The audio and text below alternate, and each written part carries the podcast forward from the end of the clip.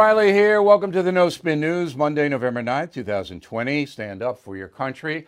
And during this broadcast, which is an important program, you're going to need a pen and paper because we have some very interesting information to give you that I don't think you're going to get anywhere else.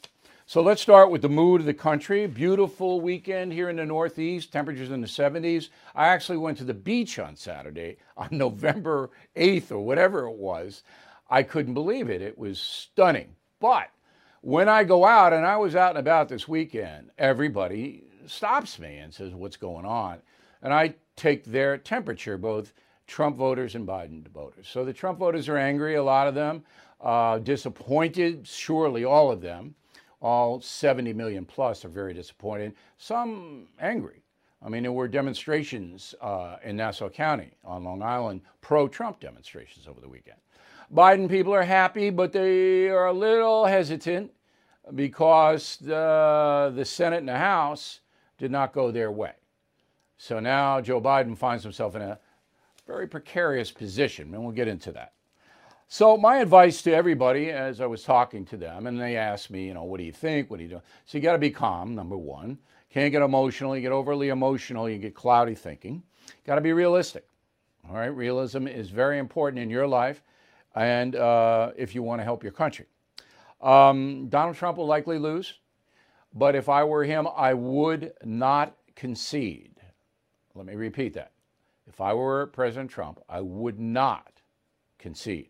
Because there's enough stuff out there that's dubious, word of the day, dubious, that it needs to be defined, and we're going to get into all of it. But the odds are, because the courts do not like to overturn elections, the odds are that the president will lose, and Joe Biden will be inaugurated in January.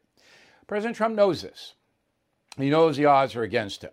So he's thinking about how to handle a situation going forward, not in the immediate weeks, just in the immediate weeks. Certainly that's important, but what he's going to do after he leaves Washington. Um, you should be very cautious about what you hear in the media.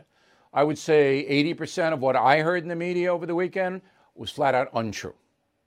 So now we're talking about just massive waves of propaganda coming at you, which is why you're here. I know that. I mean, you're paying a lot of you for this news service. And uh, I hope you feel it's worth it because we are giving you honest and smart information. And finally, um, this is, as I said at the top, no time for emotion. Emotion doesn't get us anywhere. Worst case scenario, it's not so bad because of the Senate. And we'll get into all of that. So let's advance the story.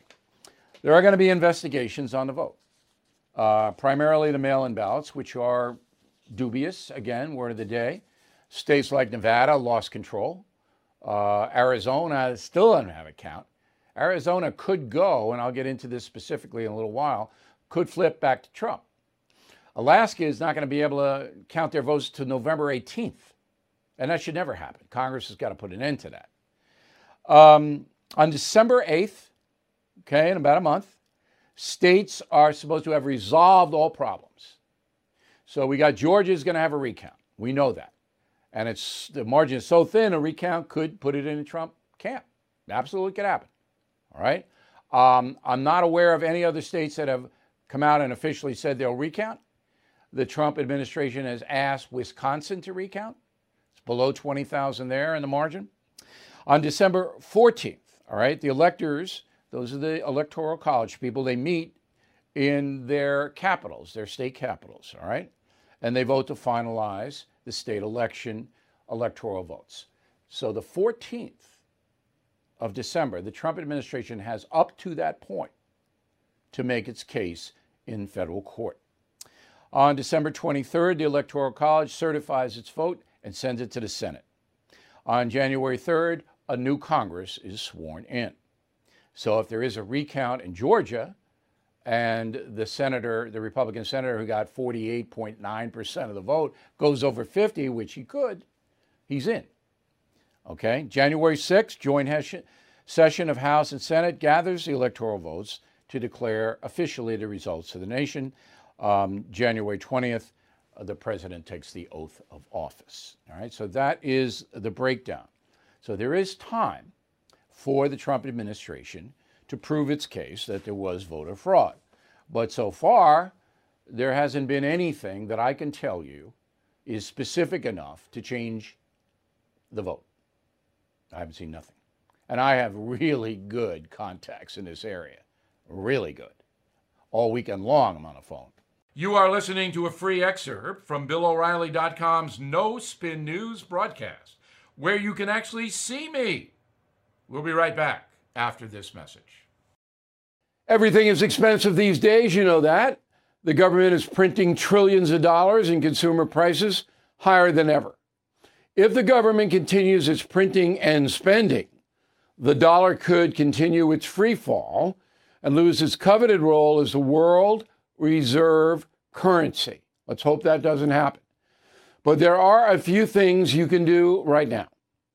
American Hartford Gold can show you how to protect your money, your retirement, your hard-earned savings against inflation by helping you diversify a portion of your portfolio into physical gold and silver. Start with a short phone call, and they can have physical gold and silver delivered right to your door or put inside your four oh one k or I R A. So please call or text them right now.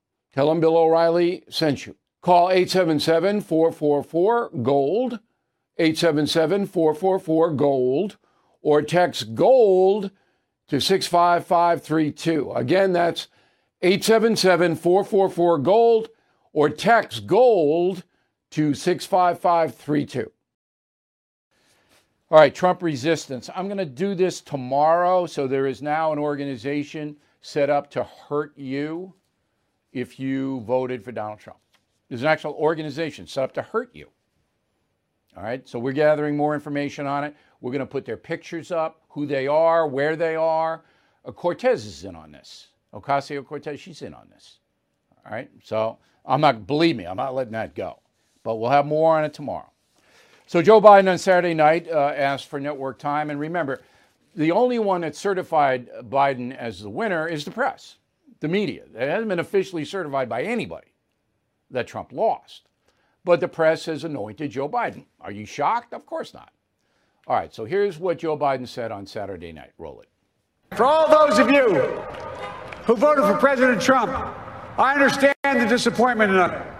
I've lost a couple times myself, but now let's give each other a chance. It's time to put away the harsh rhetoric, lower the temperature, see each other again, listen to each other again.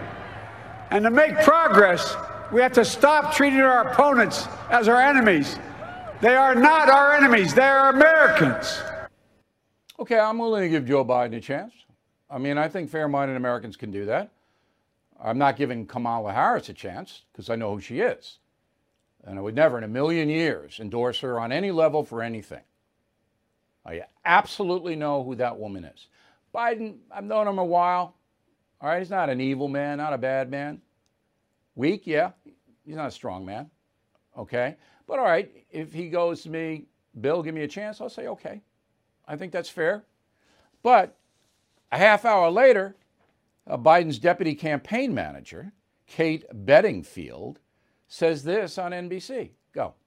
I think that Vice President Biden campaigned on an incredibly progressive and aggressive agenda. Take a look, for example, at his climate plan. It's the boldest, biggest uh, climate plan that's ever been put forward by, uh, you know, by a nominee running for president and, and now a president-elect. He's going to make good on those commitments. Well, if he makes good on the commitments, he's going to destroy the American economy. And that's going to hurt me and my family. That's going to hurt you. If Biden makes good on what she wants and the far left nuts want, the economy is going to crash. You can't just wipe out the entire energy industry in this country. All right? So those of you in Pennsylvania who are jumping up and down, drinking champagne, what do you see what happens a year from now? To your state, to you. What do you see? So I'll give Biden a chance. But if that woman is correct, and he's going to be the most progressive president in history, I know what's going to happen. All right, quick break and back with a final thought. Hello, it is Ryan, and I was on a flight the other day playing one of my favorite social spin slot games on Chumba Casino dot com. I looked over at the person sitting next to me, and you know what they were doing? They were also playing Chumba Casino. Coincidence? I think not. Everybody's loving having fun with it. Chumba Casino is home to hundreds of casino-style games that you can play for free anytime, anywhere, even at thirty thousand feet. So sign up now at Chumba Casino dot com to claim your free welcome bonus. That's Chumba Casino dot com and live the Chumba life. No purchase necessary. V G W. Void where prohibited by law. See terms and conditions. eighteen plus. All right, here's the uh, final thought of the day. Um, as you know, my book, Killing Crazy Horse, an enormous bestseller, shocked me because nobody's buying books in the election season. And this book on Sunday in the New York Times was, I think it was number six, number five. It's been out ten weeks. So enormous. So because of that, my publisher has rushed out the next killing book, the tenth of the series. Here is the official announcement. Throw it on up on the screen. Killing the Mob. All right? The fight against organized crime in America. And this is quite something, according to the only journalist in the country who's read it.